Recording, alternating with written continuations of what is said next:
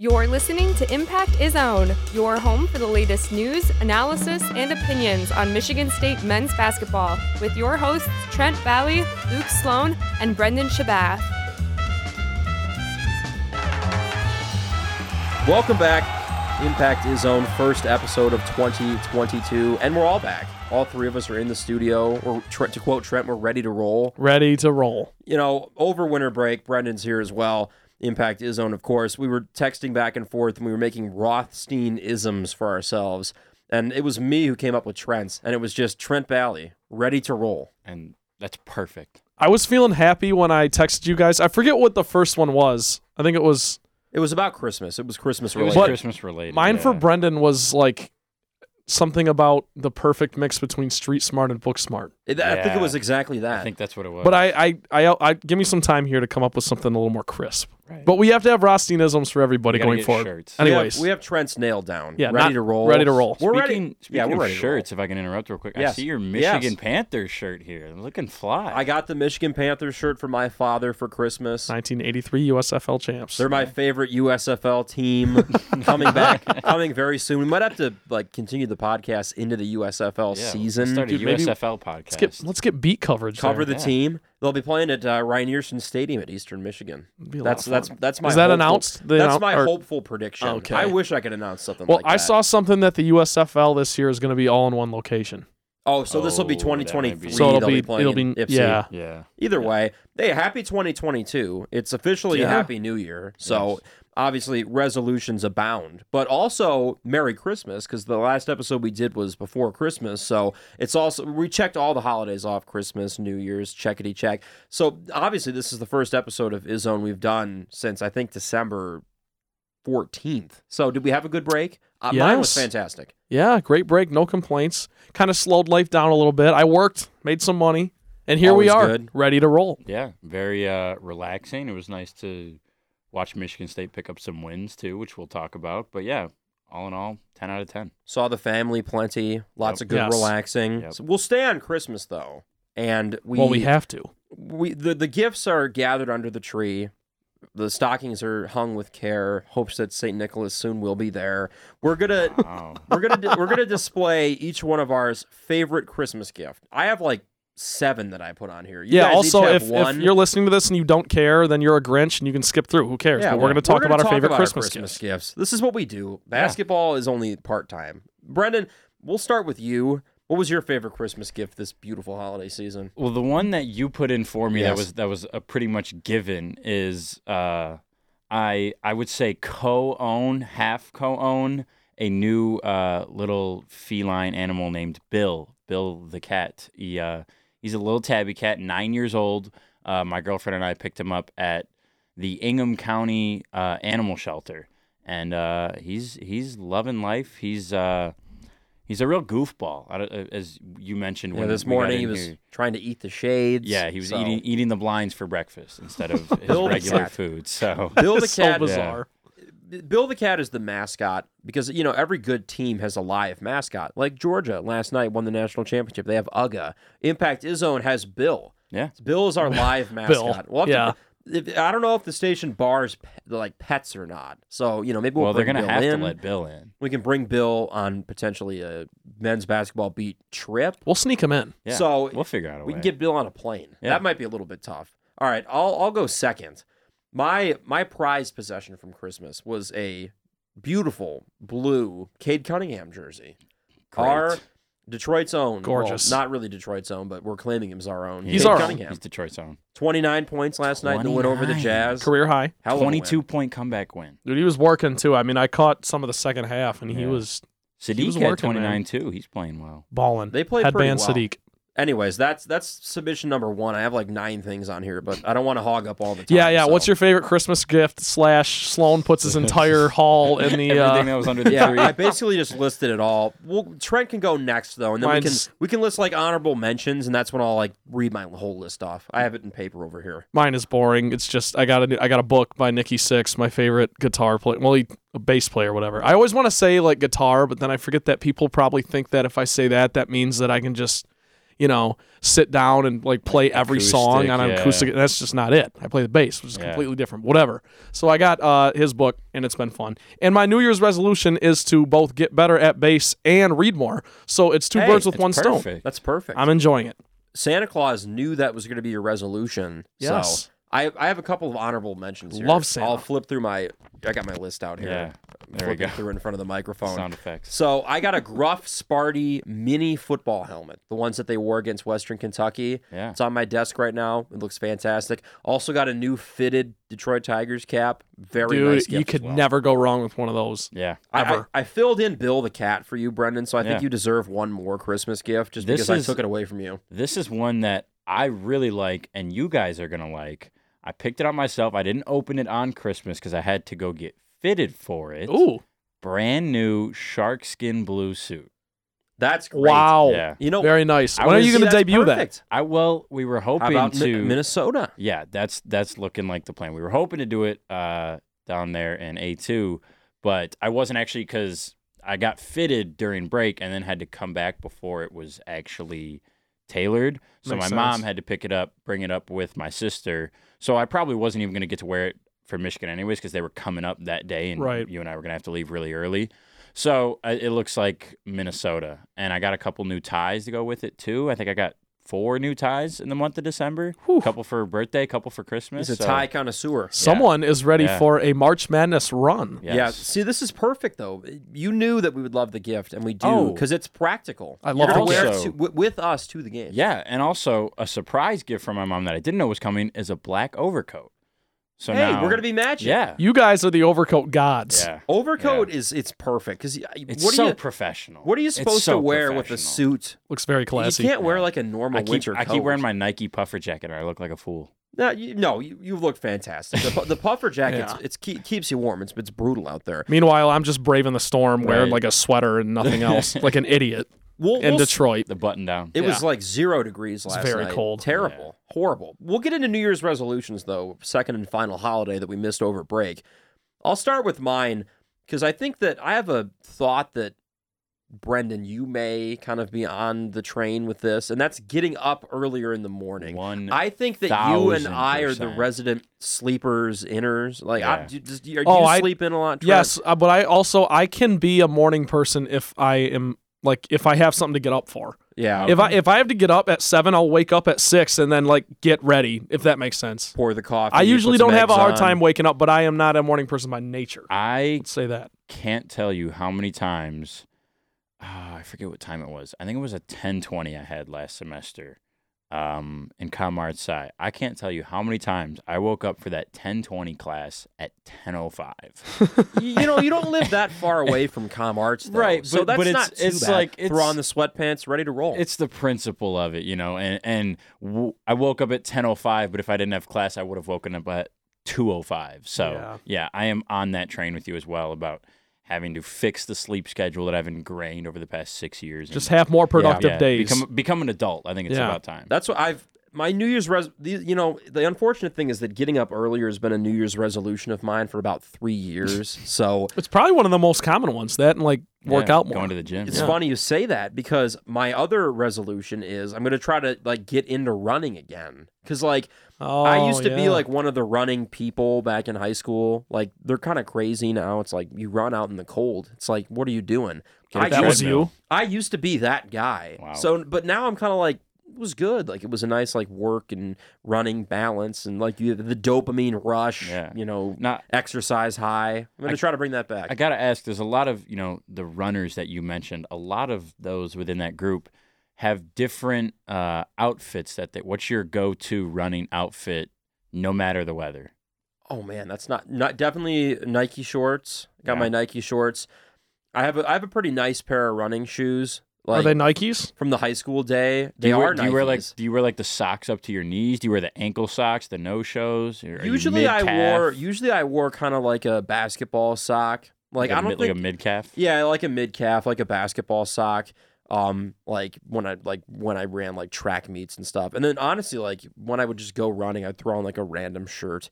Like you can probably see me running in this Michigan Yeah. Panthers shirt, hopefully in a month if this resolution goes okay. Go but Panthers. one thing is for certain though, I'm not going to be one of those crazy people that runs outside in weather like this. That's that's not going to happen. Well, I'll dude, I feel a like that- treadmill or like something. I've I've tried it before and I've like done it before years ago. It like hurts your lungs. yeah. Like it, it like you, you it.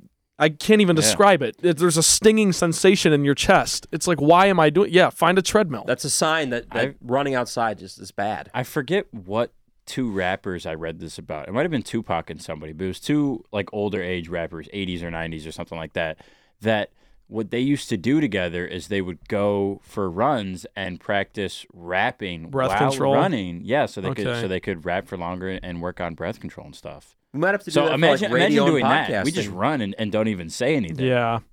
See, that's Yeah. not a bad call for the business we're going into either. Podcasting, radio, broadcasting. An exciting play, you got to be able to talk. We might have to like go on a run before Minnesota tomorrow or something. All right, Group run. Trent, you already kind of put your first one reading in bass, but I see you have an additional one as well, which is kind of sentimental because we are in, in the last semester here. I actually I don't even have.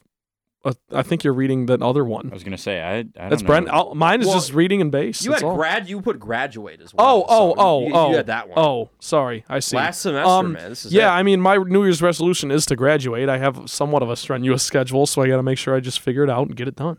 we're gonna be fine. I don't want to be one of those think you two will chumps that good. like walks Oh. in May, but then officially graduates in August. I don't want Right. to we're be gonna that guy. be we're gonna be in great shape. We're student journalists. We better We're- be. We're gonna be on the road plenty. Shout out Champaign, Illinois. Here in about two weeks, we're gonna be in attendance for that one. S- But hey, the the work life journalism balance is gonna be. We're gonna strike that. That's a group resolution.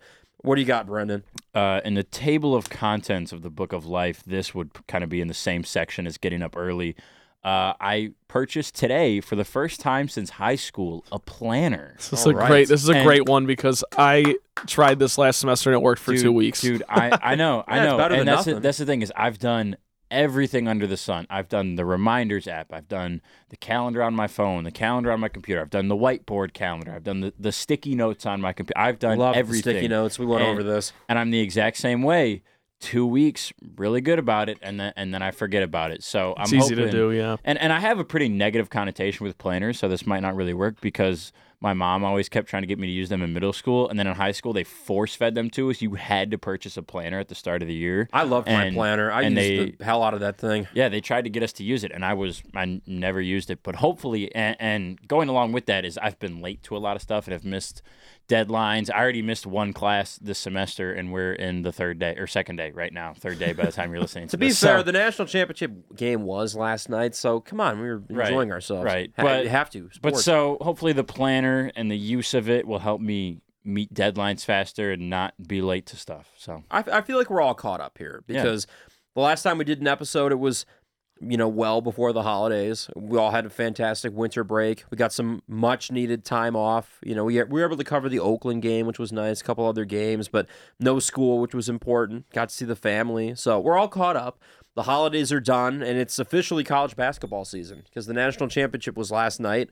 Football is done. Finally. So, hey, basketball season is is where we're going. Full steam ahead. Full steam ahead, and ready we're, to in, roll. and we're in go. the conference season for everybody. We're really excited. We- I mean, we saw we're recording this podcast on a Tuesday. Before the recording, we were looking at the slate of games for tonight, and it I- was fantastic. I would attest that there is a watchable college basketball game probably every night from here until March 1st. Yeah, like Illinois, Nebraska tonight. Ah, that's not quite the adjective I would use for that game. I love the Big Ten. but we do We're have Big Ten ringers. we do here. have other ones tonight. What when we're in the we're going to be at the Big Ten tournament, and Yeah. watching the crappy Big Ten games is going to prepare us for like those first round of the Big Ten tournament matchups between like you know Nebraska and Yeah. Penn State Right. on, on Thursday three months from now. I can't wait to just like get out a gamer for like the uh, the most random Such a game ever. random Just do it, right? You're Nittany Lions credentialed Defeat Yeah. Cornhuskers Yeah.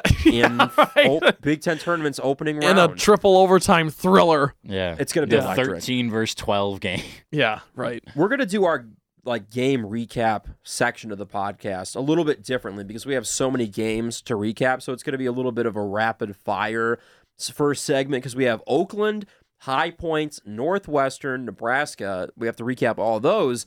And then there's of course the Michigan game, which did not happen. So there's also some talking points that we have to, do, you know, get after about that. I'll bang this out real quick. Yes. Win, win, win, win, duck. There's your Ooh. recap. Woo! We have a we have a rubber duck in the studio. Quack, so, quack, quack. God, I'm trying to click on the link right now. See, this is live podcasting. All right, there we go. I was trying to click on the link for the the box score of the Oakland game, and it just wouldn't click. Click. So you know, once again, live radio, live podcasting. So Michigan State did come out victorious against Oakland at Little Caesars Arena, the first game that we're going to recap. This happened well before Christmas in December. 90 to 78 was the final. Michigan State was led by 17 apiece for Max Christie and Marcus Bingham Jr. Gabe Brown had 14 on two of nine three point shooting. Not not the greatest shooting night for him, but nevertheless, it's a good Oakland team and a 12 point win for Michigan State. We don't need to spend a ton of time on these non conference games, but just to check the boxes, we'll go back and forth about them a little bit. But hey, a 12 point neutral site win against a good team, and it was a lot of fun to be at Little Caesars Arena. It was a blast. yeah. The biggest thing about that game, just real quick, was just that they didn't. The Spartans didn't turn the ball over. I think till like the 12 minute mark in the first half. So like they kept, they took care of the ball. Christie and Brown combined for 30 plus. Bingham was exceptional defensively. Like I think Malik Hall was great too, scoring in the first half. I think that's kind of your formula going forward. Yeah. I think for me Max too. had that coming out party, really. Yeah, Yeah. and I think the thing for me too that stood out, Tyson Walker, ten points, ten assists, three steals, one turnover. Yes. that was a really good game for him. I guess the question is, you know, kind of glossing over this game a little bit and making it, you know, look more toward the bigger picture. Is Oakland going to be an NCAA tournament team? We were very impressed with them. I mean, we'll pull up the particulars here. I think you know Jalen gotta- Moore had 25, Jamal Cain had 20, Micah Parrish had Yeah. 19. They got some guys who can fill it up. I mean, Their they depth might bite guys- them though. That's the only thing. That's my uh, only question with them. As they we had, talk they had right four now, guys in double digits, and everybody else had Yeah. zero. Yeah. undefeated in Horizon League play right now. That's that's so what I was gonna say. I think the Horizon League doesn't get a at large bid, so they've got to win it. Which you know, I think they'll be in a good position to, but anything can happen in a conference tournament. Jalen Moore was just eating during that Michigan State game. He and was he, just really like he did last year too. I think he had 26 last year, 25 this year. I guess the main thing we can kind of discuss, you know, before we wrap Oakland up is, you know, was this the official Max Christie coming out party? Because Well, at it has point, to be. I think with the way he's played, it has to be. Well, I, I think up to that point it was, but we have now had a game since that game that I would characterize as more so as his coming out party, which we'll get to later, but hint hint Nebraska. Yeah. Yeah. I mean, he was leading scorer in that game. We can, yeah, we'll get to that in a little Yes. bit, like you said. But for the sake of, yeah, the, the chronological order of the season, that had to be, that was his That was first his big one. really solid game on both ends. He's been great defensively all year, but his offense was a little underwhelming. And in, in LCA, he kind of got it to click. Yeah. I guess the final thought I have about Oakland, and I think you guys agree, you know, obviously this one's a little bit further back in our mind, but it was just a really, really cool atmosphere down there in Detroit. A lot of Spartans showed out. we got to we got to take home some nets. Yeah, so some beautiful. We got some beautiful nets. Sixteen thousand plus in attendance. I think, in my opinion, I think this is something that they should continue to do every year, either with Oakland or with Detroit Mercy or with somebody making a non-conference game in Detroit. I think that'd be really cool to continue. Yeah. Yeah, I, lo- I loved it. And mean, I- obviously, it was fun for us, too. And I, Yeah. I think too, there's enough, you know, Michigan fans obviously in Yeah. the Metro Detroit area that there's not a reason they can't do something similar to hockey does, which changed this year obviously, but in for the past 40 years or whatever, it's been the the Great Lakes Invitational uh, down there um, in Detroit, usually at Joe Louis, previously at LCA also. But yeah, I mean, I, you know, Michigan State plays like you said, Mercy, and Michigan plays Oakland or, or Western and Central, something like that. you know, Yeah. four in-state teams, Michigan and Michigan State included. You've got this gorgeous back- state of the back-to-back art. games. Yeah. Yeah. you know, I think The that'd be really beautiful. cool. Yeah, Well, the thing, too, I think it's a good way to make money too. cherry on top is, I mean, that's Tom Izzo said that after the game. He, he really appreciated that, you know, some fans don't get a chance to go to East Lansing and they're in the Metro Detroit area. So it's just cool that, And you I know, mean- they're able to show out. And and there were sixteen thousand, like you said, crowd. for Great for crowd. Michigan State Oakland. Ima- like I said, imagine if it's a four-team event, back-to-back games. There's that whole arena's full. Be pretty cool. It was an awesome crowd. I mean, um, we were marveling at how loud they were after some just terrible calls by the officials. I tell you what, They believe were it or not, they were fired up. believe it or not, it was a better crowd than the Garden. I, I would agree with that 100%. I think the second game at the Garden, Yeah, Duke and which makes sense. obviously, you know, the, tr- they've traveled a little bit more Yeah, to Kentucky, basketball Kentucky travels really well too. Yeah, Big Blue Nation, shout out. We'll get into High Point now. Michigan State played High Point three days after Christmas, actually four days after Christmas on the 29th. This was right before the Peach Bowl. I had the chance to go down to Atlanta for the Peach Bowl, and it was a blast, ton of fun. But uh, Michigan State, they wrapped up the victory over High Point relatively easily, 81 to 68, even though obviously there were some bumps along the road. There were some COVID problems for Michigan State. They were without Max Christie and Marcus Bingham Jr. for this one, but Gabe Brown scored 24 points to lead the way. Joey Hauser also played well, a double double with 17 and 11.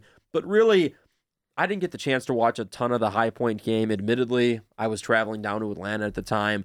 I was Room able service, to catch ring it up, Sparty. yeah, I, I was able to catch some some highlights and stuff, but kind of a crawl, COVID concerns, but they got the job done. I think the biggest takeaway from this game for me is one that everybody has to stay healthy, especially in the starting lineup. It, it shows just how important Max Christie and Marcus Bingham Jr.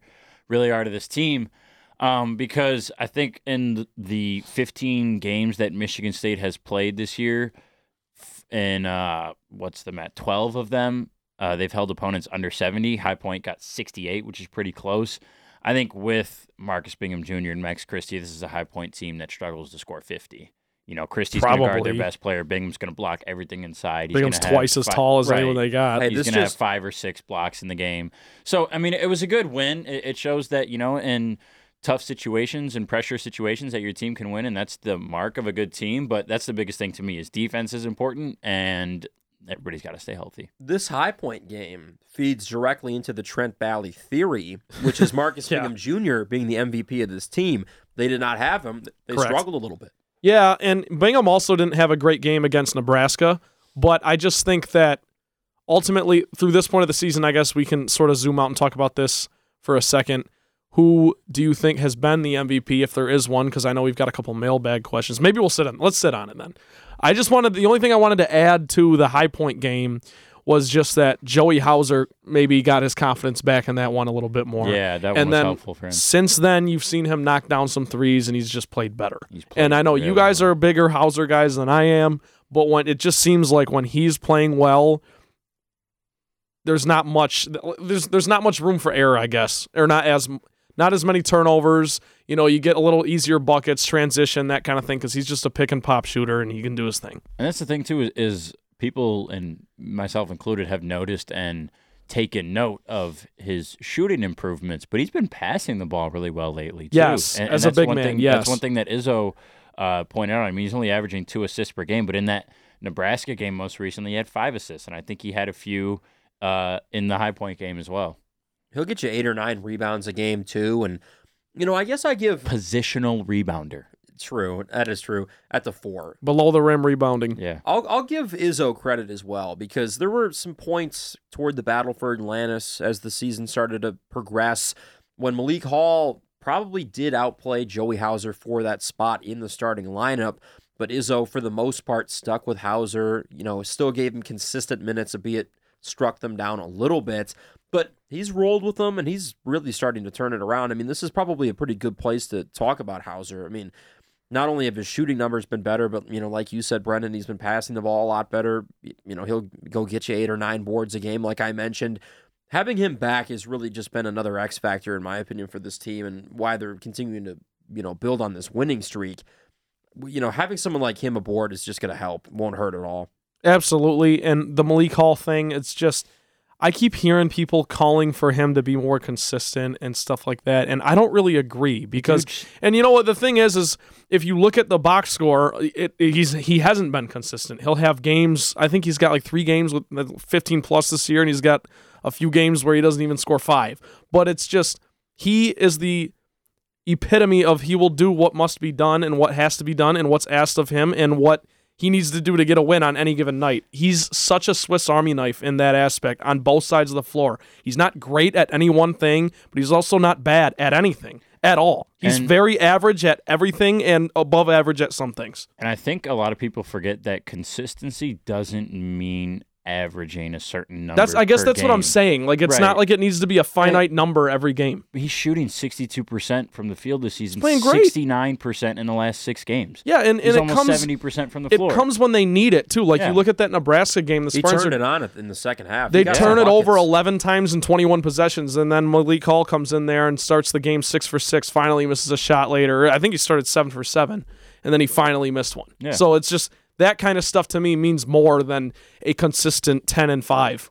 and, I and mean, I, I don't want to hear about that consistency either Yeah. because just watching some of the things he does on offense this year is just nothing close to what he's produced in his first two seasons. I mean, he made some, I mean, he just got some buckets against Nebraska, to be honest. A couple of turnaround shots. I think he had a, a fadeaway. Footwork. He had another one where he backed somebody down in the post, faded away on the baseline. I think it might have been Derrick Walker who was pretty good all night.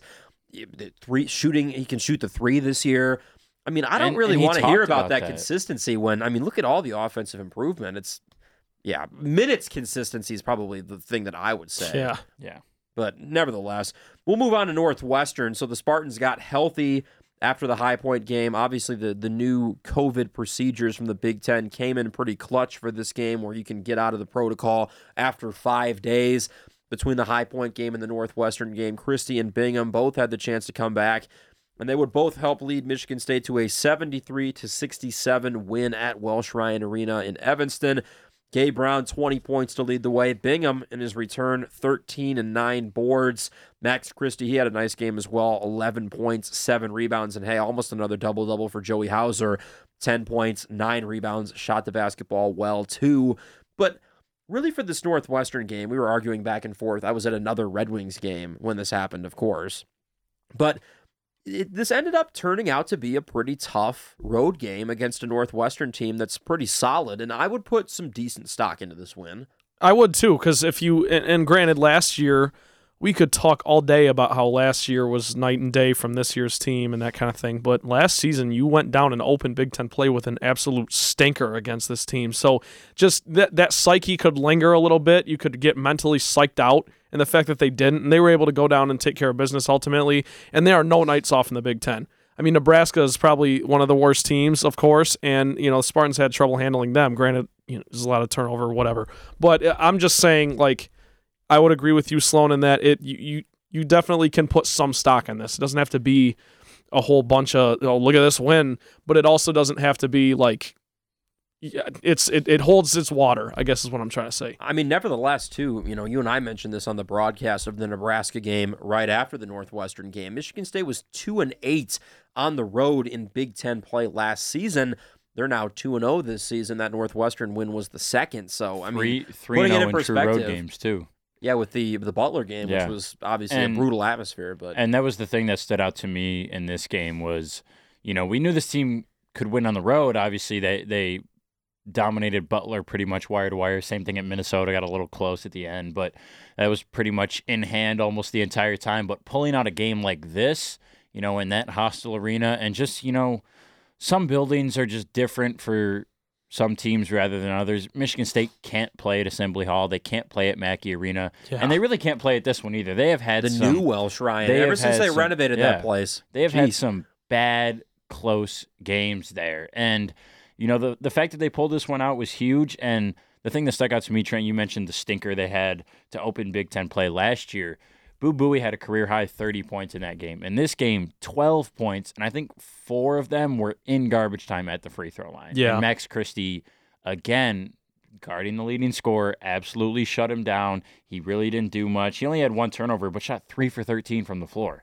Yeah, So- it was it was just a team win where they stayed focused. It would be Yeah. so easy to check out. What, what was the score at halftime? I forget. they were they were down as much as They were down Oh, 13 yeah, in the first half. Yeah, so- I think halftime was a two point one one possession game. It was I think. close, but to keep nevertheless they could have checked it out. Yeah, uh, you're still on the road in a very tough conference in a place that's hard to win, like Brendan says. So, like, ultimately, you got to put stock in a team win like that. You just do. I want to talk about a guy who played well in this game, who, in my opinion, hasn't gotten enough praise this year. I, we've praised him a decent amount, but Tyson Walker had some trouble in this game. He went scoreless. He fouled out.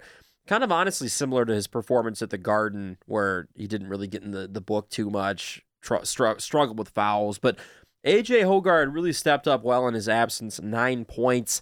And Hoggard has been somebody all season long who's been consistent. He'll get you 20 minutes a night. He'll put up six, seven, eight, nine points, dish out a couple assists, and God, when he gets downhill, you know, good luck stopping him, especially on the break. But stepped up with the, you know, he was a big part of why Michigan State won with nine points from the point guard position. But I guess just the three of us and our opinions as a whole are is Hoggard getting overlooked with what he's brought to this team because he's he gives him 20 good minutes a night. Yeah, I think I was actually going to ask this question to you guys. I want to know like who, who can you definitively say is a better player right now? Because I, I can't pick. I think it's it's a it's a crapshoot. Every any given night, the other one could you know go off. The- we the- saw it. The one thing I'll definitively say is Tyson Walker is a better shooter. Yes, I, I, than that's what I was going to say as well. Other than that, I think you're right. Yeah. Yeah, it's just so. I guess to Sloan's point, it kind of reminds me of the old Houston Rockets in like 2016, no 20 like 18, where you get Chris Paul and James Harden, and you've got 48 minutes of Hall of Fame point guard play. Obviously, these two guys aren't on that level, but you get you get 40 minutes of rock solid point guard play. They just have to cut back on the turnovers, and I think they will. Do we think Spartan Nation isn't giving Hoggard enough talk? Because I mean, it seems like I think- obviously Bingham's getting a lot of love. Brown, some of these guys deservedly so. Malik, Malik is yeah. such a fan favorite. Yeah, I think that's just natural given that he's the quote unquote backup point guard, that he's not going to get as much attention. But the thing for me is Hoggard has a lot of turnovers this year, too, which is one thing that I think a lot of people uh, slight him for. But he's also second in the country in assist rate. So I, I don't want to make him the, the when he's scapegoat on- for the right. turnovers either. Because I mean, look at the Nebraska game; Yeah, everybody was turning it over. Exactly. And and when he's on the floor, he's assisting on 44% of MSU possessions. I Yeah, interrupted he's you too about the assist to turnover. Did you say second in the nation? Second in assist rate. Okay. So that that's what that 44% 44%. is. And Tyson Walker's 12th at, Yeah. I think, what is it? Let's see here, 39%. and that ain't bad. So, the thing is, is when these guys, uh, you there's at least one of them on the floor at all times, and you're getting solid point guard play. They just have to cut back on those turnovers because we talked, guys. The Spartans, if my memory serves correct, have been at number 10 for the last three weeks. They're not moving down because they're winning, but they're not moving up because they're turning the ball over, and that, that's their one flaw, man. If you go blow out a, a Minnesota tomorrow night or tonight as people listen to this, I, I would be impressed enough to put them up there. You know what I mean? yeah. That's the one fatal flaw this team has right now, and we've I- all talked. The turnovers, in my opinion, is the one thing that's keeping this team from like actually being a definitive contender. Obviously, we're a few days away from this one, too, but I think the Wisconsin game will be Yeah. a, a big one because. Could be a statement. Yeah, I That's think, another I think place that'll they'll be. have they have trouble winning sometimes. At Kohl Yeah. Center, you and- know, they'll have trouble there. The if, if they don't win, they'll have a chance to play Wisconsin again at home. But I think that is the one that the AP voters probably have circled on their calendar as the real mark of is this team one of the best Right. six, seven in the country, or are they going to hang around the top 15 all year? And now, granted, this team is probably going to lose a game at some point, but I don't know. I don't see a reason they can't have 15 wins by the time they play Wisconsin. That's a great point. We'll keep it rolling. So we we've recapped now three games: wins over Oakland, High Point, Northwestern. Let's get into Nebraska because we can kind of keep it on the theme of turnovers in this one. Michigan State was able to get a win relatively handily, seventy-nine to sixty-seven last Wednesday at the Breslin Center over Nebraska. The real story was the 19 turnovers by Michigan State, but Max Christie was uh, an, an outstanding bright spot for Michigan State. 21 points, four rebounds. The shooting numbers were just off the charts. In 31 minutes, he went 7 to 9 from the floor, 3 of 4 from deep, and a perfect 4 of 4 from the free throw line. And just the confidence that he displayed in that game, not wavering when he when he, wanted to take a shot. Obviously, the shooting numbers reflected that. Uh, He just it, it feels like Max Christie is is here now. I mean, I don't want to say, you know, necessarily has he arrived because I think he's always arrived on this stage, you know, especially with the kind of defense he has played all year long, especially early in the season as well. But in terms of the the scoring that you can get from Christie, he he's definitely here in my opinion. I think people were being patient with him, and you don't have to be you don't have to be patient anymore. And Sloan, you're right. I think he has arrived since day one. Obviously, not a great game in the Garden, but then since then he's gotten progressively better. And this is the downside of not recording a podcast in a month because Nebraska was technically his coming out party, but we all you know we talk about the uh, what what game am I thinking of? Oakland game, the Oakland game in Detroit. So so now it's like okay, he's got two really really really good games under his belt, and I feel confident that he'll be that guy that can rise up and take a shot in a in a, in a key moment, guard the best player in a key moment when it's crunch time.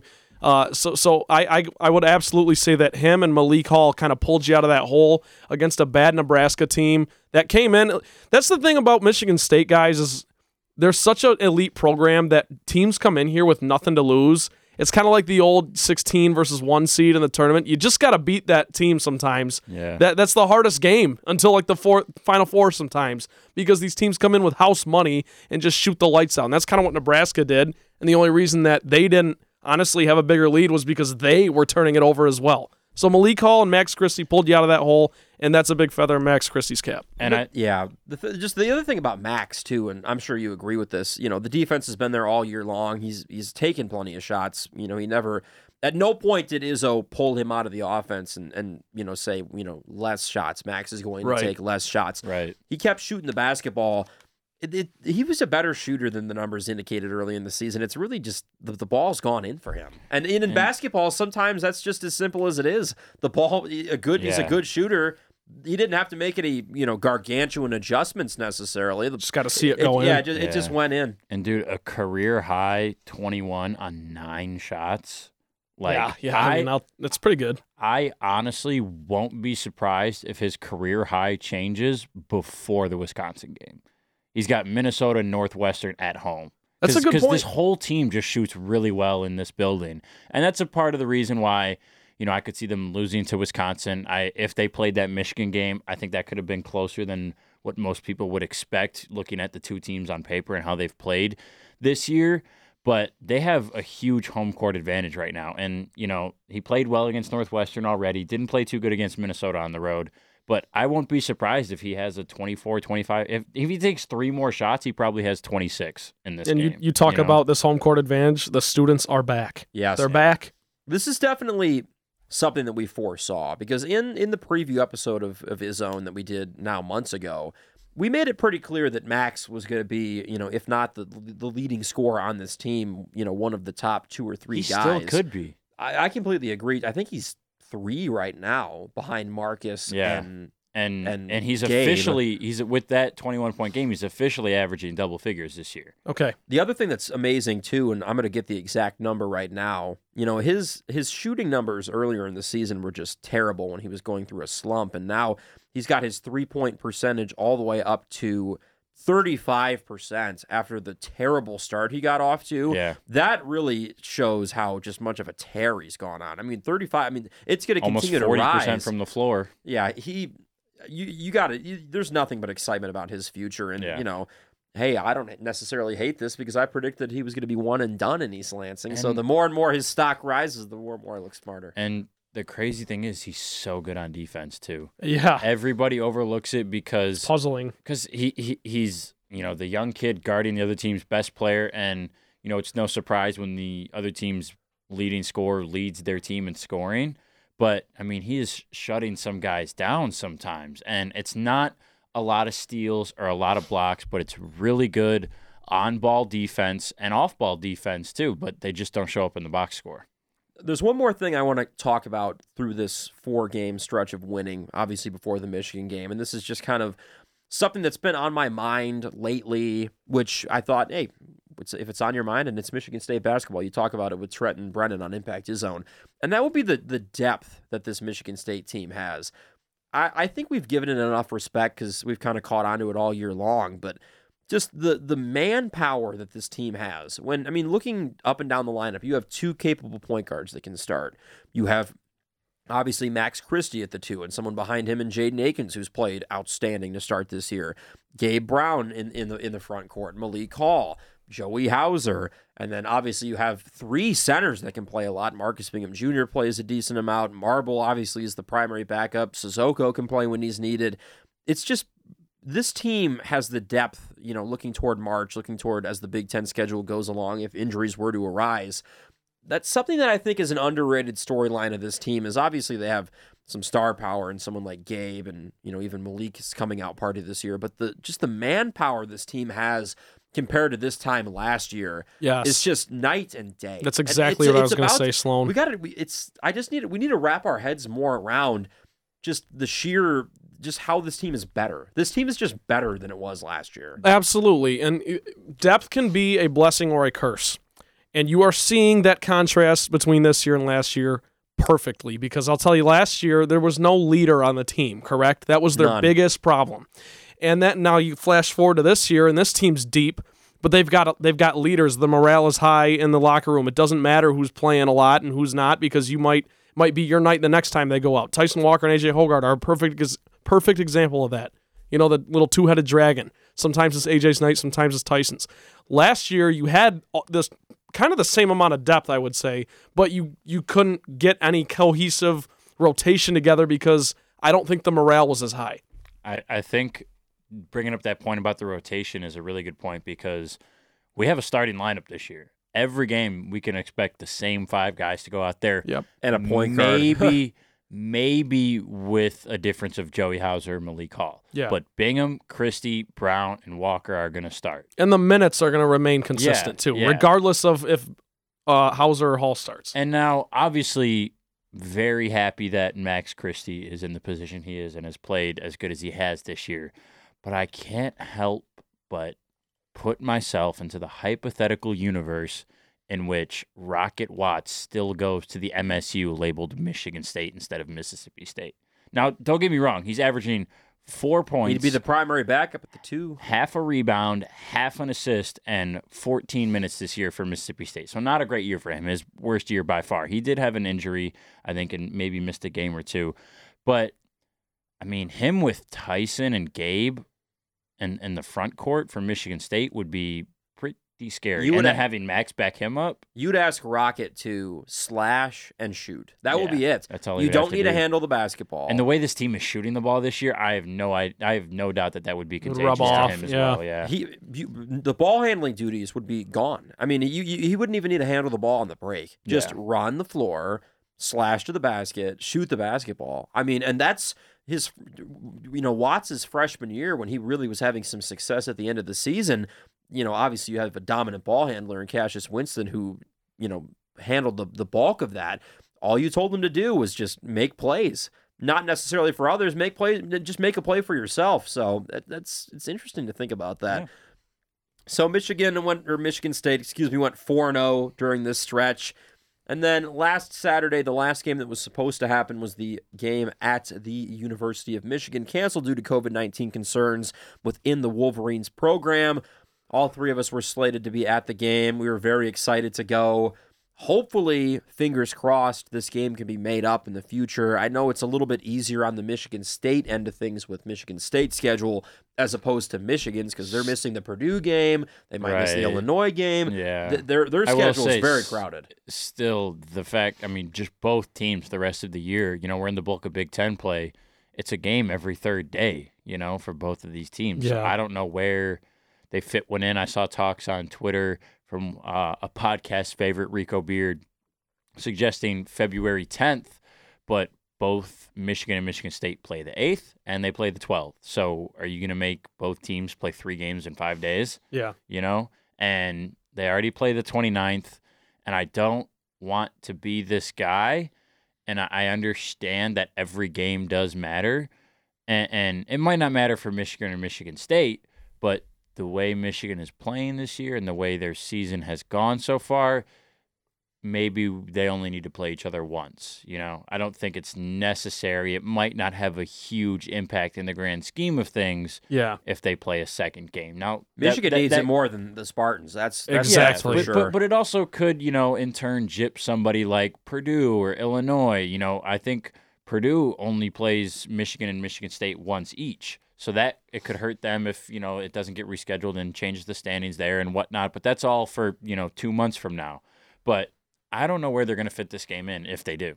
And the thing is, is you're exactly right, Brendan. In in that, if anything, you're lucky that this happened to two teams who were supposed to play each other twice in a home and home because you can't. I'm, I'm going to go out and say you you can't reschedule this game. It's not going to happen, and I don't think it should happen. These aren't professionals; they're students. They can't be playing five games in eight days. Like that's just it's not safe. Like just uh, you want to talk about player safety it gets so overlooked in basketball just because people want to talk about football and that kind of thing. Respectfully so, but it's just I, I don't see how it would even be a remotely good idea to reschedule this game. I just there's like you guys both laid out. There's no definitive point where they they get to do it. And honestly, for Michigan, this sucks because this was supposed to be their home game. But they, needed plus for their resume. I mean, they're they're- need those wins. They're They're, a 500 club. They're not a up- tournament team They- right now. Obviously, They They're they not. need every marquee win they can get, which you know th- there's a lot of incentive honestly for them to make this game up. But you know, like you said, from the Michigan State end of things, the Spartans' resume really speaks for itself, Yeah. especially in the non-con. looking at both schedules right now in front of me, I don't see a way it gets made up. The biggest break the, the Wolverines have between two games is between February 12th and February 17th, in which Michigan State plays the 12th and then the 15th. So State's yeah. not There's no play there's no opportunity there. twice in three days, and, and, you know neither team has more than that five day break that Michigan has between the 12th and the 17th. That's the one five day break they have. Every other break between games is either two or three days for both teams. We get to do something very fun up next. Now, obviously, the the Michigan Michigan State game getting canceled was not fun at all, but No. So, nevertheless, the stretch of games that uh, we missed over break before the last podcast obviously wins over Oakland, High Point, Northwestern, and Nebraska. And then the Michigan game could not be played. But now we get to move into the Impact Zone mailbag. I wish I had like a drop board or something. I could. Yeah, You have Something. mail. Or Yeah, something we need like something that. like that. Yeah. We've got This is actually the first ever mailbag the three of us have done. Yeah, it is. We were This is gonna be so fun. horrible about it last year. terrible. we never kept did saying it. we yeah. were gonna do it, never we did. never got anything out. I have a we have a quartet of questions Let's that go. came in for us. Uh, obviously, you can follow the uh, the show on Twitter at WDBM Sports. But thank you everybody for submitting these questions. We'll start with a good friend of ours and someone we're probably going to see tomorrow, and that will be Natalie Kerwin. Queen. Shout out. This is at Natalie Kerwin one on Twitter. What do you think of Max Christie being named Big Ten Freshman of the Week for now the fourth time this season? How high do you guys think his ceiling is? But more importantly, how much do you miss me? Miss you a lot, Natalie. we miss you you, know a ton. that. out of 10. We miss you a ton. Natalie, you know this. You we're know gonna, this. we're gonna see you tomorrow though. We're not too far away. Yeah. But hey, over break we, we weren't able to see each other. No, we weren't. Things were weird. COVID. Only on the craziness. channel. Only on the only on channel ten could we see her. That's true. Hey, yeah, we're listen, not too far away. We're big We'll- fans. We'll, see her tomorrow. Tune into her cast. She will be looking gorgeous as ever, covering basketball, doing her thing, kicking Impact- ass, taking names. Yep. Impact alumni are everywhere. Yes. So, how do we feel about Max Christie being Big Ten Freshman of the Week for the fourth straight week? I think it pretty much just says that he's the best freshman in this conference. Does anyone object? No. Nope. I mean, I don't. I don't. It took me one moment to kind of go through the Mull old it- roll mull it over. Who did who did they just Ohio Michi- State's Branham is pretty good. Yeah, but Mi- not as Michigan good as State. Max. Who was the was it a Nebraska kid? Michigan State just McGowens. played somebody. Yeah. He's better than McGowens. Yeah, I played him in that game. yeah. Uh, uh, I- I- I- I would say McGowens has a better offensive game. But Christie, I guess so. I McGowens that's a good point. That's a good a point. He is, and Christie, as you said though, is up to double figures and is always guarding the best player. Right. And So he when we- McGowens and, and Lucas Wright outplayed him in that game. Yep. So when we when we take it, uh, you know, with a And the thing for me about for the fourth week, I think McGowens was the other freshman in the in the Big Ten who had three coming into that Michigan State Nebraska game. okay, And the thing about Christie getting the fourth in what is this? What are we now? Week ten of the season? November, Sounds right, December, yeah. second week or first week of January, so Yeah. week nine or so. Yep. Um, four and nine weeks, ten weeks, whatever you want to call it, is pretty darn good. And I think you know he gets three in the first two months, and it's like, oh, you know, that's cute, non-conference, blah blah blah blah blah. But I think now two of his four have been from Big Ten play, so I, Yeah. I like it a lot. I think I think I think it shows that he's not. It's not like this cute little start of the season. Like he's here to to be a part of this team and make He this team a- a. Final Four caliber he's team. Yeah. here. He is here. Next Impact Izzone mailbag question comes from a great, and I mean fantastic friend of the program, Also, a friend of the Green and White Report, and that would be Mr. Nick Sonic at Nick underscore Sonic on Twitter, roommate of one Henry Menegos, and he's Yes. taking your house next year He on is. Gunson Street. He's taking my Wow. house. He's taking the Gunson Manor Big over. shoes to fill. So Nick is is, is very close to the podcast, but Nick says, "Is Gabe Brown the one to lead this team deep into March like other Spartan legends of the past?" I'm going to say yes because I think that he is going to lead. I don't necessarily mean he's going to drop 30 and have these heroic moments that say a Cassius Winston had or a Denzel or a Travis Trice or Branden Dawson. I love all those guys. but he will definitely be the emotional leader. He's such an energy guy on both ends. This team will match his energy. You already kind of see it, right? Like when the going gets tough, we talk about Max and Malik, but Gabe Brown also has been shooting great this year. You know, he's he's athletic as hell. He's just doing his thing. And he's the leader and the captain of this team. I don't necessarily know if him or Marcus has particularly been the better player this year, but I ultimately to answer the question, yes, I think he's the guy. I completely agree as well. I mean, you know, I, being the unquestioned leader of this team, you know, I, he keeps checking that box consistently, especially with the way he's defending and rebounding this year, really rounding his game into form. But even, you know, putting the basketball in the in the net. I mean, he's you know 24 in that high point game, kind of willed him to a victory. Played well in the Yeah. the the game on the road at Northwestern, put up another 20 piece. I think that you know not only the things that this team lacked last year with that true leader like Trent mentioned, you know his scoring ability is really just continuing to grow as well. So you know, I to answer your question, Nick, I I also agree. I think at this point he's the number one. Yeah, Nick, thanks for the question. Um, I think, no, I agree with you, Trent. Um, and I think more so, I'm going to go more out on a limb and say that, you know, like we look at teams of past that have won national titles, and let's just look at last year, for example. Johnny Juzang and Jaime Jaquez go crazy for UCLA in the tournament. Jalen Suggs obviously does his thing for Gonzaga. They don't end up winning, but two Final Four teams right there. Yep. Um, and it seems like every year, you know, the, the final four teams that make it usually have, you know, those one or two guys who just dominate the tournament for five games in a row, six games in a row if you get to the Natty. I think I can sit here and say Gabe Brown isn't going to do that. As far as, like you said, the box score, the 30 points per game, whatever it is. I don't. I think he's going to hover right around where he is now, 15 points per game. You know, not very many rebounds, not very many assists, shoot well from deep. But in every game they've played this season, his demeanor has never swayed. He, like you said, is the the almost unspoken leader of this team and the guy that you know when the going got tough a few years ago, it was give the ball to Cassius, get the hell out of the way. Last year, give the ball to Aaron, get the hell out of the way. And I don't think Gabe is going to be that guy for them, but it's, you know, he's going to be the one that they lean on mentally and emotionally to Yeah. keep them up, keep them calm and steady and on a straight path. And he's going to knock down shots when Like, he needs to. To actually take the word lead, he's going to lead Right, for this team. Right. And, and I think as far as gameplay does go, the one thing he's going to do is when they need a shot, he'll probably knock one down, and it doesn't matter how close the defender is. He's done that this year, and that's the one huge improvement I've seen his, in his shooting is not only knocking down open shots, but knocking down shots when covered. He's had some that they're just defenders right in his face, Mhm. and, and he drills it.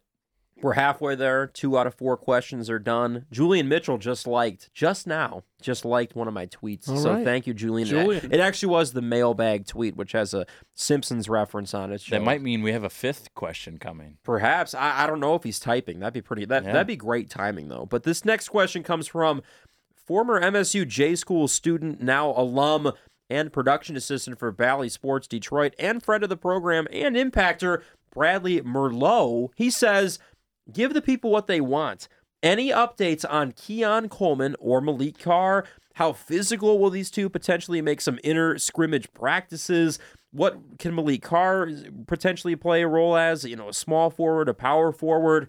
What's an update on these these football I- players that could play basketball? I have been waiting to see Mex. I haven't seen Mex carry the Michigan State SID. For those of you that don't know, the fantastic since Max Carey. since Christmas break, and I've been waiting to see him because I got two questions for him. One, when are Malik and Keon coming? And same thing that that Brad has. What kind of role are these? Like, I just don't.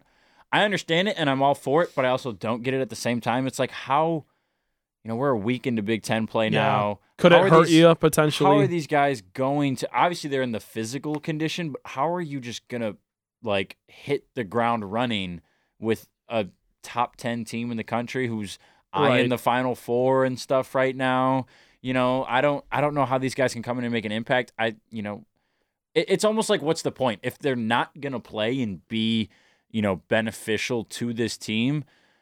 I don't totally get it. It's kind of like the same. Re- I guess it's the same th- reason as why you have walk-ons, but it's it's for practice. But I am excited to see, you know, if they play, if they're on the roster, you know, if they get in in garbage time. Two very athletic dudes. Maliq Carr is huge. I, Yeah. I I got to see him up close and personal this football season, working down there on the sideline. That guy is big. Gonna have a great year next year for Spartan football. But I would love to see them get in to some games this year. And the other question I had, and I think you guys have talked about this with me uh, once or twice this year. Am I crazy, or wasn't it supposed to be named Tom Izzo Court this year? That's I what think thought it as well. was. Yeah. So They- I wanted to ask Max about that too. Like, what happened to that? Because every time I watch supposed to be Duke, the I see, I see the, the Coach Yeah. K court, yeah. and I don't know. Are they going to get a new floor and do it? Who don't know. Knows? Isn't is this year's floor new too? Because I don't remember them having the darkened interior. You know, like the inside the three Yeah, point line is yeah. darker than the outside. It might be. I You don't can know. do a little research on that. I don't know. But uh, hey, But I- long yeah, I story always short, we that, yeah. we don't have any updates. I Right. wish we On- tomorrow at this time we'll probably have an update, considering that Right. we will, you know, we'll we'll see everybody Right, before we'll- the game in yeah, the we'll press room. there. Uh, you know, to ants kind of go full they circle. were with- at the Nebraska game, yeah, they were. Behind, yeah, they were behind, the bench. not on it, but behind it. To answer Brad's question, though, you know, I it's it's definitely something that everybody's paying attention to. They'd be assets to the team, you know, as additional depth. We talked about how crazy the depth has already been. I think they'd be great defensively in practice for the Stars. I completely. They could be just great on the scout team. And hey, the, bring back the multi-sport athlete.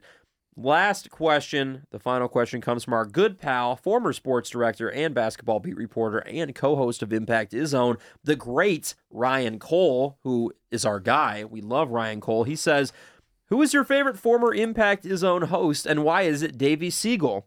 So that's that's let an- that question answers itself. Little a bit. interlude. Yeah, Hey, there's been a million fantastic Impact Izzone hosts. You think of Ryan Cole, you think of Davey, you think of Julian Mitchell, you think of Natalie Kerwin, you think of Amanda Poole. The the road to where we are right now has been paved by a bunch of people All who are legends. great. Think about it. Julian's doing TV right now. Natalie's doing TV right now. Amanda's doing TV right now. Ryan's doing TV right now. Davey's doing uh, tons of different multimedia stuff. Works for Sirius XM too. Julian's doing TV right- right now. I already mentioned him. hey, he's worthy of it. Everybody, two. everybody who's been in this seats is an absolute legend. So I'm sorry, Ryan, but I don't know if I can pick one. Yeah, Everyone's pick just Road fantastic. To the big screen goes through East Lansing. Yeah, yeah, More It specifically, goes through the, the, basement it of goes, Holden Hall. I was gonna say it goes through Holden Hall basement. That's where it goes through. we're very blessed to be in the position we are. Yeah. That's because of the people who've come from us. On the basketball side of things, he says, this is a great question, by the way. He says, which player needs to improve the most in the next two months for MSU to seal the deal and win the Big Ten? This I is a think the very easy. interesting I think the easy answer is Joey Hauser, so I'm going to stay away from that. I am going to say AJ Hoggard. Don't turn the ball over. Stole like Brendan mine. said, Brendan has a fantastic stat for it. Give it to the people. Assist rate. He's assisting on 44.2% of MSU possessions when he's on the floor. Second in the country. There you have it. If you're able to clean up those turnovers, he just dishes the thing, man. And Tyson Walker is your elite point guard defender. Those two guys, we might see them on the court a little more together if they can stop turning it over. So I, I'll Right. say AJ Hoggard, final answer. You know, I have kind of an interesting answer to this. Don't And- say Julius Marble. No, it's it's not it's not That's Julius such Marble. an easy answer, too. this is it's it's it's an interesting angle so hear me out even though this player has been an extremely valuable asset to this team as a true point guard great defender and a great passer imagine what this team would look like if tyson walker poured in like 15 a night it, Yeah. they'd be a fi- they'd be a printed on the bracket right now You just final get, you 14 get 10, 10 more points from your starting unit. I and Right. and Tyson Walker's shooting numbers this season are just off the charts. Fantastic. Still, you know, over fifty percent, I think, from three and the floor. 56 from three, 40 from floor. So just the shooting numbers are fantastic, and obviously, it kind of skirts the question a little bit because it's you know thinking more of like major improvements that need to be made. But if the if all of a sudden Izzo builds in a few more shots for Tyson Walker, which he will make because his shooting numbers are so good, just I'm just salivating over the thought of of Walker getting 15 a night, Gabe getting 20 a night, Christie getting somewhere in between. Like at, you're you're cooking with gas at that point. Yeah, I More of an mm. offensive improvement than just like you know who who's a who needs like to tear it down and build it back up like you know AJ with the turnovers. Right. But I, I I think I have to echo the AJ sentiment, not only because of the turnovers. He's still under seven points per game right now. He had a really good game against Kansas and had 17, which is his career high in that game. And that to me was kind of like, oh, maybe this is the AJ Hoggard we see. And he averages like 11 or 12 this year. We Right. haven't really seen him do that since. He also, you know, is playing behind his good friend Tyson, which is a little bit hard to, to come in and do that and, and put up scoring numbers like that. But he's been a reliable bucket when they need it. Uh, uh, you know, a lot of times when there just aren't you isn't room for the starters minutes in the rotation and you have to get the backups in and state's kind of struggling you know it, it seems like there's been a couple situations where they're down a few buckets Yeah. or the other team's coming back and Hoggard just takes it to the rack through contact and makes a tough layup and gets the crowd back into He it. is a great finisher. Yeah. Underrated finisher. but but especially in transition, he's coming downhill like a running Crafty, back. I yeah. mean, holy smokes! The other reason I really want to echo the AJ Hoggard idea is 56.8% from the free throw line. This team is shooting the ball really well from the stripe, but Hoggard is not in that group that is shooting it really well. I think Joey Hauser is at 90%. Gabe Brown, 87.5. Christie was set to take the free throws uh, in garbage time against Nebraska. He's at 80%. Malik Hall's above 70. Bingham's above 70. Marble is above 70.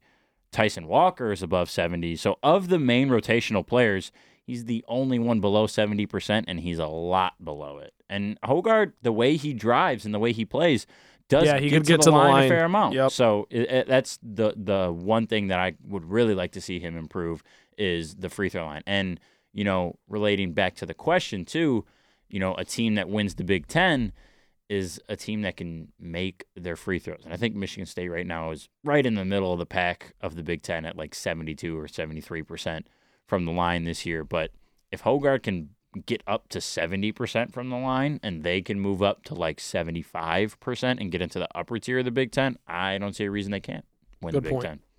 This was a lot of fun. I think the the mailbag segment needs to be and will be something that we do on a consistent basis. Monthly or bi monthly. I'm, I'm down for sure. Thank you to Natalie Kerwin, Nick Sonic, Brad Merlot, and Ryan Cole for the questions. We appreciate you all. Thank We you do. for- thank, Thank you for you. thank you for giving us some some love on Twitter. So with that, the the mailbag's done. The uh, the winter break recap is done. The game recap is done. So now we'll get into a quick preview for the next two games. Before the next time we record a podcast, the Spartans will have two games under their belt. One this upcoming Wednesday, which is tomorrow as we record on a Tuesday against Minnesota. And then once again, back in action against Northwestern. Michigan State has played these teams each once this season, so this is going to be the second go round. Quick preview for each game. Obviously, starting with Minnesota, which is tomorrow as we record on a Tuesday. But the Golden Gophers and Spartans played earlier this season. Michigan State came away with a victory at Williams Arena. 75 to 67 in Minneapolis, Minneapolis, Minneapolis, Indianapolis. It's like that. In Charles Barkley. Yeah, Indianapolis. Gabe, Tyson, and Malik each had 15 points in that win over the Gophers. Eric Curry led the Gophers with 18 points. Jamison Battle had 17. Now, the Golden Gophers gave Michigan State a pretty good fight in that game, so I guess that's something to look for headed into this game. Minnesota is 10 and 3 overall on the season, but they are 1 and 3 in Big 10 play. The line for this game taking place on Wednesday is Michigan State minus 13. That is via DraftKings. You can hear the game on WDBM on Wednesday, starting with the Impact Izzone pregame show at 645 with Brendan and myself. You can also follow our coverage at impact89fm.org slash sports. Trent will be providing full coverage for the website. Pretty simple in this one. Obviously, these aren't the most marquee of matchups this week, but starting with this Minnesota game, Brendan, your one key to a victory for Michigan State. Uh, three point shooting and rebounding. State has now moved into the top 10 in the country in three point percentage. They're almost at 40%. Um, and Minnesota does not uh, grab a lot of boards, and Michigan State is usually pretty good at that, you know, middle of the pack, but usually on the greener side of the KenPom boxes. So, yeah, if they can do that and uh, shoot the three well, which they usually do at home, I don't see a reason this shouldn't be an easy double digit win. Take Spartans and the points. I want to expand on the rebounding thing for a second. First time these teams met, Marcus Bingham, not a great game. Six points, three rebounds. Got to play better, and if he does, they absolutely cover that line. That's a great line. Yeah. Because I yeah, was, I agree. I was Vegas, thinking, I think nailed it. I was thinking like eleven ish, but I'll oh, I- even take thirteen. I, I gotta say, I I have to apologize to my cousin who I think is in El Paso now, works for Amazon. Big fan of Impact, listens to us all the time. Love Shout it. out. Uh, he uh, he texted me before the Nebraska game or on Snapchat when I posted, you know, the link, and he said, "Do they win by 15?" And I was confident in state, but when he when I read that text, the first number that popped into my head was 12 and, that's they won they by won by- 12 and i told him to take the 15 luckily Yeah. he was a smart man and said 15 points was too much for him so i found out after the game that he didn't actually take didn't that take it. one but take this one Yeah, I like the Spartans by 13 as well, and I think Bingham has a much better game. Like you mentioned, Brendan, Minnesota's a little small. Spartans take advantage. My key for this game is basically kind of the premier matchup, and that is the 6 8 Jamison Battle against probably Gabe Brown, most likely. Battle has, you know, put up great numbers this year 13 starts, averages 18 points per game in 36 minutes. He's, he's a workhorse. Shoots the ball very well, too 48% from the field, 36% from three. Him and, and Gabe Brown matching up against each other should be a lot of fun. You know, maybe they throw someone a little smaller at him, like Max Christie is occasionally as a changeup.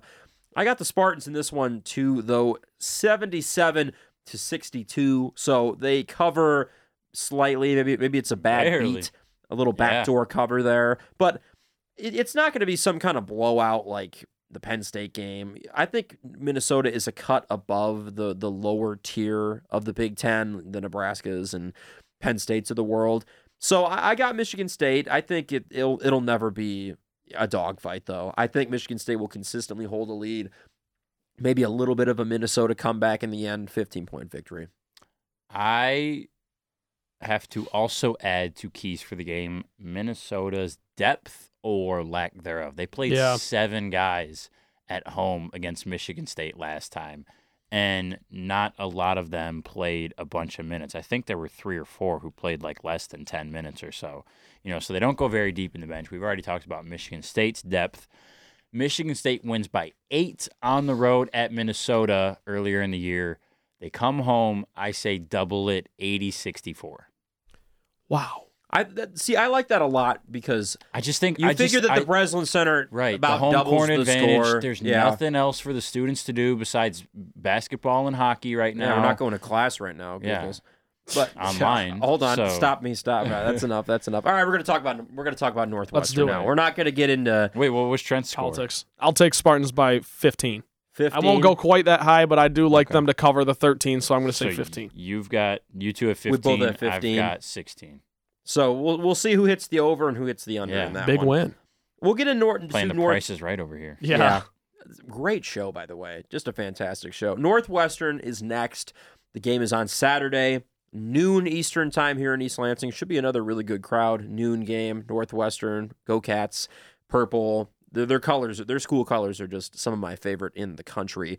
But the Wildcats, once again, this is the second matchup between these two teams. Northwestern is eight and five overall this season, one and three in the Big Ten. Like we talked about earlier in the episode, Michigan State defeated Northwestern 73 to 67 on January 2nd. It was a really good win and a really good game for Michigan State. They they had to fight Northwestern pretty hard to come away with the win, and they did. Just like this Wednesday, you can hear the game on Saturday on WDBM, starting with the Impact Izzone pregame show at 11:45 a.m. Get your coffee ready for that one, gentlemen, because after a Friday night, we're going to be up early, ready for some hoops. Uh, you can also follow Trent. His coverage will be at impact89fm.org slash sports. Once again, I'll throw it to you, Brendan. More keys to victory in this game against Northwestern for Michigan State. I mean, Northwestern's lost three in a row now. They got to play Maryland on Wednesday and then State on Saturday. That Maryland game is at home. That's a game that they, I think, likely do and should win. But you never know. Maryland's so weird this year. Uh, people forget that Mark Turgeon is no longer their coach. They've picked up some good wins. They've picked up some bad losses. George Mason is the one that stands out. But um, Northwestern uh, doesn't turn the ball over a whole lot, and they force a decent amount of turnovers. So, and that's the huge thing for Michigan State is can they hang on to the ball? That's another game that's at home. Michigan State already picked up the win on the road. I expect them to win again. I think this Nebraska team, they've got three guys averaging double figures. Uh, what is it? Two or three more over nine, two more over nine points per game. Um, Ryan Young and Ty Berry both really close to that double figure mark. I think this is going to be a closer game than people expect. I think it could be very similar to the game we saw at Welsh Ryan Arena. Northwestern can they can score the basketball. Now their their defense, on the other hand, they've they've given up some points, you know, both in the non-con and that shootout against Ohio State. But Mm-hmm. they, you know, they they have some some some legitimate dudes. What, what do you think, Trent? Anytime you make a statement like with the one I'm about to make, you kind of just have potential to have egg on your face come the end of this game. But I do think I don't Mark see a way. I don't see a way Northwestern can even win. Um, I think Michigan State just comes out. It's all about the start because that was the that was the only issue against Northwestern last time. You just started slow, but ultimately you pulled through because Marcus Bingham and Joey Hauser combined for 23 points and 18 rebounds. Got to get similar production from your bigs and just take care of business. I have another interesting matchup to watch for this one. Of course, I close out of the tab right as I'm about to read off a stat line, but that would be Marcus Bingham Jr. versus Pete Nance, and that was obviously a good matchup in the first game. The seven foot Marcus Bingham Jr., the six eleven Pete Nance, thirteen starts this year for Nance, seventeen points per game, seven rebounds. 1.7 blocks, which is up there with Bingham, who leads the conference in blocks at almost three a game. Shoots 50% from the field, 78% from the line, and 45% from three. He's a different look for Bingham because he's not necessarily just a back to the basket kind of big. So Bingham will have to go out on the perimeter a little bit, move around. You know, he'll really have to move his feet well defensively to do a good job against Nance. So that's a- another matchup I'd say to watch, just like with uh, Brown and Battle. I just have to say the where Michigan State has an advantage is I think out of the five scores that we've mentioned, Nance Buie, Chase Audige, those are all three familiar names from the beatdown last year. But then also Ryan Young and Ty Berry, those two at over nine points per game. Spartans probably shut down two, maybe even three of them in this game. Yeah, it shouldn't their- be close. with their defense. But the advantage for Nebraska on the flip side is this is a, a stat that Michigan State is usually really good in, or Northwestern is is even better. Fifth in the country at assists per field goals made, assisting on sixty four percent of possessions. That's pretty darn good. That that's is. a really good way to have a team win, which Michigan State does a bunch. But there's you know Right, MSU has a couple ISO scores. I that- think yeah. and I think opposite you, Trent, I see the light at the end of the, the tunnel for Northwestern. I think it's far and I think it's dim, yeah. but I I won't say never, you know. Northwestern's That's a why I say like I team, you so- should never make an absolute statement like I just did, but I, I don't think. I think Michigan Yeah. State stays focused, locked in. They've got a bunch of tape to look at with this team that they sort of had problems with, kinda, and then they figured it out at the end of the game. Right. So I They'll have a couple of days to get ready. I agree. Northwestern's a better club this year, and I give you know Coach Collins and the Wildcats a lot of credit. Even though they're struggling in Big Ten play, they're an improved basketball team pretty significantly from last season. We'll get into the predictions. This is I'm this see this I might take a little bit of heat for. I have Michigan State 75, Northwestern 60.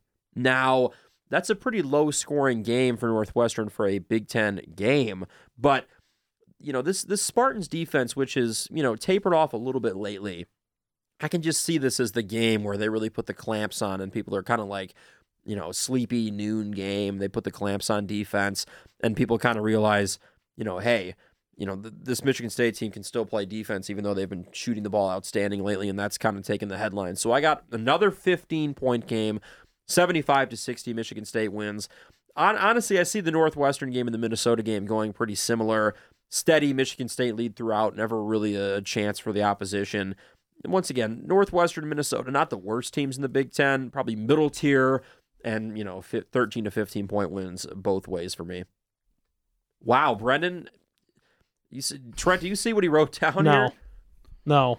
Oh, I- okay. I Let's hear it. Wow. I've learned my lesson last year, and I've talked about this with you guys. Go with your gut. The Optimist my, Caucus is back with my Trent and I. gut- Northwestern doesn't have a shot in this one. they don't have a shot. my gut is screaming at me, dude. I just I don't know what it is. Something about this game. If they're wearing black It's- uniforms though, with like gold and purple, oof, that might be trouble because Right. Northwestern's got. I reserve great the right to change my pick if that's if that's the, the case. Northwestern's got great school colors. I just Five point game. I- 77 72. Yeah, that's that's where I see it. That's that's honestly not even totally going with the gut feeling. I think this can be closer than that. I just Northwestern has some of the ingredients and you know, the same advantage that Michigan State has time to go look at tape, so does Northwestern, you know? yeah. They can go back and look and and also I think Northwestern has one less game since well, let's see. So it's been 4 games since they played each other uh, for Northwestern and for Michigan State it's been oh actually so no Michigan State it's been 3 games.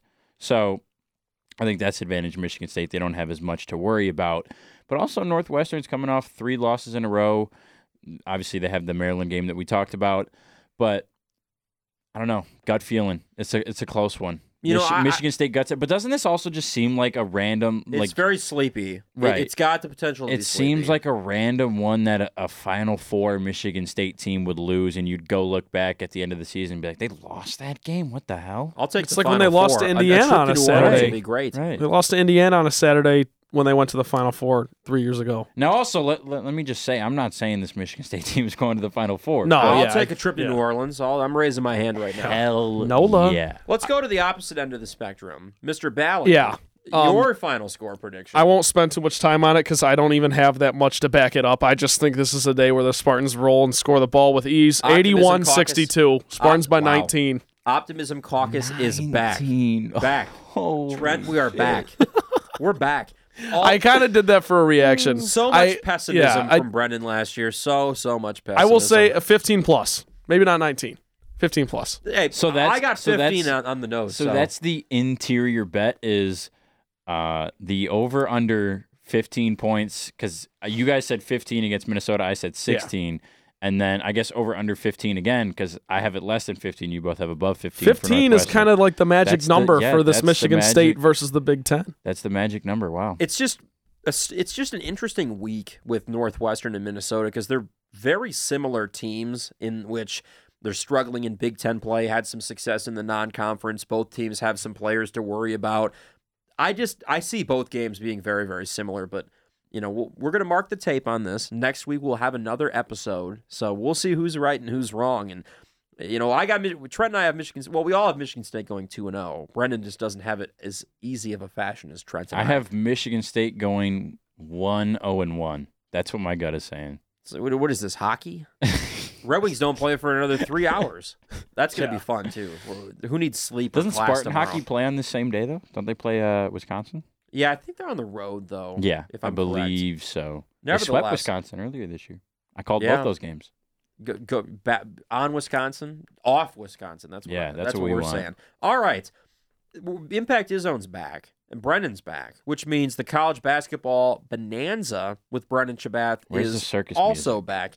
Yeah, get the circus music playing. Yeehaw. Get the elephants out, and the, the hula hoops and the clowns and Yeah. stuff. Hopefully, Trent and I don't look like clowns for being overly confident in Michigan State. Not overly confident. Just Wouldn't be the first time, man. Wouldn't be the first You know, time. you win some, you lose You some. homers. And yeah, you, right. When you lose some, you just gotta own it. But Yeah. nevertheless, fantastic Tuesday night of college basketball. Huge. Fantastic every night of college basketball. In fact, so without further ado, Brennan is gonna have the college basketball bonanza for this beautiful and chilly Tuesday, February. Excuse me, Tuesday, January 11th. Not So- February yet. Obviously, a lot has happened since what was it, December fourteenth? You said, Luke, our last podcast. About, yeah, about a month even. A lot has happened. A lot we you know we could go very in depth, but we're going to stick to the main highlights for your enjoyment and mine as well. Uh, the first bullet point I have here is Purdue question mark. The Boilermakers have now lost two games and two in the Big Ten, and I believe, if I'm not mistaken, going to fact check it right here. Okay, not two in their last three, two in their last six. That is obviously we you know for the college basketball fans in the discord chat um, we remember how they lost to rutgers they lose Ah, at that the was a good rack time. which which that's you know okay points to purdue you know that's a tough place to play but this is a rutgers team who i think is five and five right now Well, yeah, it's just not, and- it should have never been that close. Right. A The way very the way they bub- bub- lose a very is, bubbly team. is is honestly though the way they lose is awesome, and I love that, and I'm here for it. Half court buzzer beaters, but then Purdue loses at home to a very good Wisconsin team who nobody saw coming. Johnny Davis is fantastic for Wisconsin. He actually uh, might contend with Max Christie for freshman of the year in the conference. I He's think been great. I think he actually I think if if the season ended now he wins it, but He's been he's been yeah, fantastic. But Wisconsin wins at Mackey. Tough place to play by five. Purdue was supposed to play tonight, yesterday, if you're listening to listening to this on Wednesday, against Michigan at Michigan. Uh, that game obviously postponed. But I will say uh, Purdue has a pretty easy schedule coming up versus Nebraska. At Illinois, that should be a fun game to watch. I still think Purdue pulls that one out. At Indiana versus Northwestern versus Iowa, and then or at Iowa, and then uh, January 30th they have a tough matchup against top 25 Ohio State. But yeah, so Purdue's a question mark right now. Those two losses in the Big Ten, I think, swayed a lot of people's confidence in the Boilermakers when they got that number one ranking. They had, I think, they held it for literally a week, and then Rutgers. I think it was less than a for- week. Yeah, Rutgers Yeah. beat them before the next rankings came Right. out. But uh, which just reminds me of didn't Michigan State do that like two years ago when they got number yeah, one in the country? They lost then, to North Carolina. yeah, something like that. Or no, they were number one in the country preseason. Uh, Cassius's junior year, and then lost the first game in the Tyrese Champions Maxey. Classic. Yeah, when Tyrese Maxey had 30. But nonetheless, I still think Purdue's a good team. Still think they're a Final Four favorite. I wouldn't put them as a lock quite yet, but there's a question mark next to them. Duke loses. They lost to the Hurricanes. The Jim U, Larrañaga. Miami. Uh, That was a great game too. yeah, that was a fun. I watched the highlights. I didn't watch. The I full caught the game end of it, and Did you? then yeah, it was great. They also have a player down there, Brendan. You're going to be able to name him, even though I can't remember his name. He was a one-time Michigan State commit, shooting guard, four-star, played for Southfield Christian, decommitted from us, went to Miami. Harlond Beverly, former U of D Jesuit Cub. The the main memory I have now, I- think he's hurt right now. I texted my friends. I think he had back surgery recently. Didn't play in the Duke game because uh, I looked on the box score, didn't see his name, and I guarantee you I would have seen his name because here's what happened when I was a freshman in high school. Harlond Beverly was the same age as me. I was on the freshman team. He was on the JV team. I think He could be here right now at Michigan yeah, State. I think he was the only. If he wasn't the only, he was one of two freshmen that moved up and played on the JV team. In the first month of the season against Frederick Douglass, who coincidentally has the exact same color scheme as Miami, Harlond Beverly dropped 52 against Frederick Douglass. Also, Got in a high school game. Another usually the winning team scores like 52. right. Another tie in Frederick Douglass is where Pierre Brooks won a state championship two years ago, a year ago, a year ago. Yeah, I think Yeah. It, yeah, it was a year ago. a year ago because he's a freshman, so that was pretty dumb. But yeah, so uh, Duke loses. Uh, they're going to slide back a little bit in the polls. Again, Duke similar to Purdue. Their obviously other loss is to Ohio State. That was a fantastic game. One of the games I'm of the year still so in on Duke too. The whole Yeah. I, I'm playing the whole team of destiny If- narrative if- with them. If like Co- if, the Coach, Coach K. videos. Oh, the one shining moment video is just going to be him Yeah. everywhere. yeah. Well, they got to get that far too. We'll see. Oh, they but, will. Uh, but and who I forget who's uh oh the Athletic came out with their 68 team bracket. Duke was a number one seed. You want to know who was the number two seed in their region? Michigan Don't State. tell me. Michigan State. Well, they love doing that. Why do We're- they love doing that? Because it's destiny and it's blue blood. Michigan State's most likely. I mean, at this point, if the season were to end, I think State would be the highest two seed. I no, think, they'd be they'd be a three technically, right? Well, Or- well, if you okay, go that's by true. One through Yeah. ten, but Yeah. also, Yeah. but also what we have on here, the Lunardi next has bullet been having point. him as a two. yeah, I think they would be. They'd probably be the third or second two seed if I had to guess. But also the next bullet point on here, USC, the Trojans, who were thirteen and zero pre-podcast recording, just lost in the Pac-12 to Stanford. Uh, what was the score that Shout game? out Ziaire Williams, teammate of Bronny, son of LeBron. Yeah, so Stanford beats USC 75-69. USC fifth ranked team in the country. I want to go look at KenPom's uh, Ken Pomeroy, I should say. Ken Palm is the website. Ken Pomeroy is the author and creator. He's a fantastic Twitter follow. Also, I don't know if you guys have seen it this year. He has uh, every after every unbeaten team loses in college basketball, which he was tweeting a lot at the start of the year, obviously. But he says unbeaten teams remaining two or whatever. Sorry, USC. So I- zero I, now. think it's well Baylor, and I Oh, think yeah. there might be one or two more. Uh, maybe not. Probably but- like Like Colorado State is in the top twenty-five this year. I think they run. I was gonna say- at some point. somebody like Drake is probably undefeated Yeah. or some Yeah. But- rando. But Baylor, Northern Iowa. but Baylor's for sure the one. I don't see any right now. But yeah, so USC loses. There's, you know, Trent, you talked about state moving up. That's a USC team who had no good wins before. Their best win before this loss was Georgia Tech. Okay. No So you see wins. them. You see them plummeting. I, I see them with that loss. It is at Stanford, but still with a nine and four Stanford team who's pretty good. the Cardinal. But, with that loss, I see them falling out of the top nine, which would mean State. I think would be nine, given that they Okay. win tomorrow Take care of tonight if you're business. against Minnesota. Um, looking at some other games going on.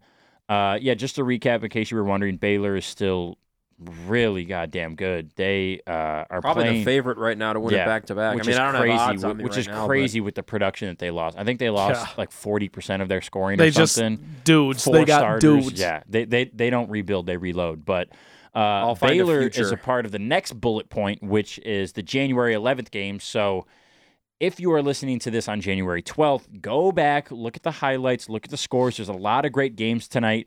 Uh, currently, we are we already talked about USC and Stanford. That game's over. Kentucky uh, is up 41-28 on Vanderbilt at halftime. Baylor, Texas Tech, more quality Big 12 basketball. Top 25 matchup. Texas Tech, number 19 in the country, obviously. Guns up, Texas Tech. Baylor 15 and 0. They're at uh, Baylor's up 31-26, almost halftime there.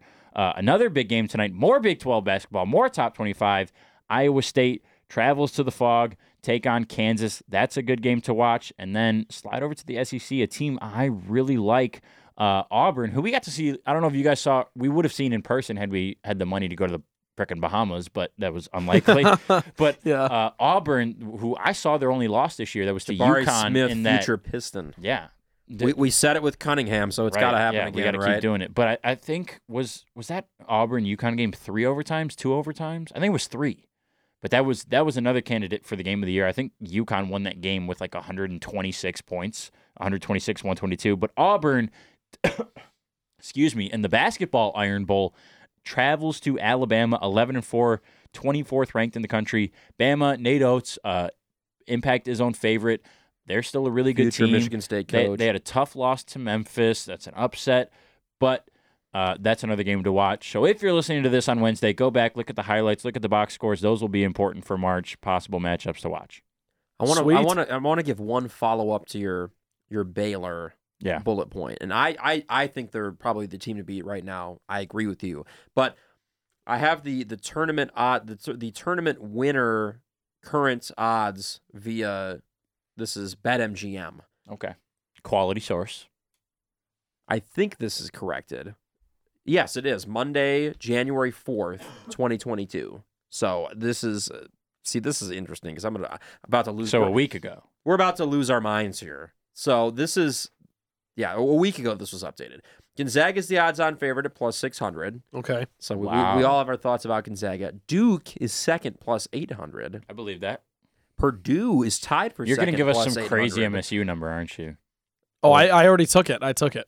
Purdue, Did you really? Yeah. Purdue is is plus eight hundred. They're also second. Baylor is not until just third all alone at plus a thousand. So there's some juice right there for anybody interested. Yeah. Couple other notables. number. Fraudulent UCLA is plus sixteen hundred. So just throw that in the trash. Whoa, whoa, whoa, whoa. Fraudulent. Fraudulent, UCLA. they still Fraudulent got Johnny UCLA. Juzang. Yeah, they're magic last year. Johnny they can't do Juzang two is years the in a row. best looking hooper in the country. They took down Michigan State last year. The, the, the noted Yeah. Michigan State and rival Michigan. They, they own this state. They do. California love, baby. Other notables: Villanova plus twenty five hundred and Alabama plus three thousand.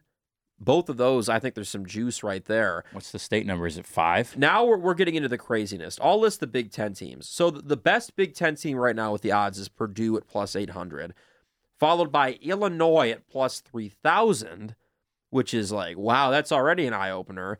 And then Michigan at plus 4,000. No way. Ohio State plus 4,000, Michigan State plus 4,000. So the Spartans, Buckeyes, I saw and that Michigan State had the same odds as Michigan, and I was just like, That's I don't blew my mind. I don't Also, if the game were to be played last weekend, I think Michigan was a one and a half point favorite. Yeah, which I didn't understand Made either. no sense. And they were going to yeah, be I undermanned, and I mean, Vegas always knows, and that's like uh, the example was the college football national championship last night. I think yes, what was the the minus three, Georgia, Well, right, but what was the over under? I think the over fifty under three, was and it ended at point off. fifty. Yeah. It ended at Oh, fifty one, and I I a bad I had the over. So oh, did you? Oh, yeah. crap. But that stinks. but so, um, yeah, Vegas always knows, which is kind of scary. But some there's- long odds too. I mean, That's Michigan's pretty not long. even a tournament team, and states I don't get behind that. them. Plus, Yeah, I mean, that's Ohio, odd. Ohio State And- has and, like- separated like- themselves from Michigan too. Like, don't and get me wrong- Illinois being ahead of Yeah, Michigan like, State. like, don't get me wrong. I, you know, I might be a little bit of a homer here, but they're thirteen and two, and their two losses are to the top five teams in the country. well, and Yeah. like you can you can like depreciate the Kansas loss if you want, but it was the Right. first game of the year. Yeah. God, I don't. I don't even know if I. Well, Kansas, I think is still gonna be pretty damn good too. I mean, I know but they Kansas lost, lost to Texas Tech, who didn't have their top two scores. Yeah, the, I mean the, I the think Kansas. Texas Tech is a quality team though. No, and I think that so. Was a, I that think was so a road too. game but I, too. but when we, but up until that Texas Tech game, I was like, man, Kansas, the way Yeah. they're playing this season and how good, they, like State Big got- test for Baylor State against them got tonight. Really good. To me, Michigan State is the sixth best team in the country right now. They got that good though. They didn't start that good. Kansas started from the tip yeah, in the top three in the country, and they never slowed down. But then that Texas Tech game was like, okay, maybe they're not, you know, so shiny and perfect after all. But man, that is that's baffling to me. I don't get that at all. I mean, Purdue is the odds-on favorite, or as the, as, as the favorite in the Big Ten amongst the Big Ten teams. I get that. You know, Illinois. I guess you could probably group them with Michigan State, but I'd have the Spartans a little bit ahead of them. But yeah, Uh, you know, we don't advise anybody about gambling on this podcast. nope. One eight hundred gambler if you have a problem. No, no, no. But I'm just saying, if you want to put a couple shillings on that Michigan State Good value. line right now, Good value. I mean, yeah, I, outstanding. I still think there's room to grow. I'm not- Plenty. I think they are like like my roommate asked me about this the other night. I want to say two or three nights ago. Uh, where would you predict them going right now? And I said I could see them getting to the final four. And he said, okay, what's the guarantee? I was like, they'll make the Sweet Sweet, 16, They'll yeah. make the Sweet. I could agree with that. That's where you're filling out your bracket and you're like, ooh, a LSU. Auburn, Duke, you know, who at Texas, whoever it is, is a really good team that state might not be able to beat. Like I said, I could see them getting to the final four. If they want and they don't turn the ball over, they could make it to the natty. But right now, I think they're they're locked for Sweet 16. Man, I still can't believe that. 4,000. Wow. That's crazy. That's- the that's Wolverines, the 7 and 6 Wolverines. 4,000. I guess God, so is that, state. that Michigan money is pouring into Vegas or something. It, it's all still there Michigan and gambling when in football too is a very strange thing. I know Harbaugh proved us wrong a couple of times, like with Ohio State and the well, not really the Big Ten title game because we expected them to smush Iowa. But Right. this is not a football podcast, so nevertheless, I digress. Anyways, we uh, over the next week we have we all have Michigan State going two and zero against Northwestern and Minnesota. Watch So out for Northwestern. I, you know that's gonna. watch out. What is the line on that? Did you put the line? I, I couldn't find a line for Michigan Let's. State What, what's the what's the date of that? The fifteenth, right? Yes, the fifteenth. I A couldn't find a line on my gambling services. Oh well, if you can't find it on there, then it's probably not on my ESPN dashboard. I mean, potentially the ESPN sports book. is that really a thing? I think so. Okay, They want so it to be. everyone's so got they a don't have book. they don't have a line, but the matchup predictor says seventy eight point nine percent Michigan State. God, how about ninety nine point nine Oh according my to Trenton Nine? We, we got them rolling. Big win. Nevertheless, the next time we the, ne- out. the next time we meet up as a podcast, the the big debate is going to be what side was right. Either Trent and I, the optimist caucus, which is returned, or the, the pessimist corner and that and all the, by himself. the big debate will be uh, the top 10 matchup between Wisconsin and Michigan State. I think Wisconsin could be, they're 13th USC loses. There's another. There's a few other top 25 matchups tonight. Oh, That could be a top 10 matchup. And I didn't even realize this. Wisconsin plays Ohio State on January 13th tomorrow. Ooh. That's a big one, too. So I mean, Michigan State goes two and zero. A couple teams in front of them lose. Wisconsin goes two and zero. They also have to play Northwestern. Not so fast there. I love that Buckeye team. I love that Buckeye uh, I'm just team. saying though. I'm just Wheeler. saying though. There's a there's there is light at the end of the tunnel for this to be like a nine versus ten, which would be dope. Yeah, especially with USC losing. Right. Is that It helps really Michigan helps. State's chances pretty Yeah. exponentially. Nevertheless, this has been a fantastic coming back from break podcast. back. Follow along with our coverage not only on Wednesday but also on Saturday. Wildcats on Saturday. We promise not all podcasts are 95 minutes too. Yeah, we're, we're going to work on this, but we just love college basketball. We had a lot to catch up on. Right. We that's- did. I mean, they won't all be this so. long. Nevertheless, tell a friend about the podcast. You can find the Impact Izzone on Apple Podcasts, Spotify, Amazon, Impact89fm.org slash sports, or anywhere else you get your podcasts. We all have Michigan State going 2 0 over the next week. We will see how that transpires, but we will indeed be back next week for another episode of Impact Izzone that's not 90 minutes long. We'll work on that. But nevertheless, from Luke Sloan, Brendan Shabath, and Trent Valley, we will see you next week. This has been Impact Izzone.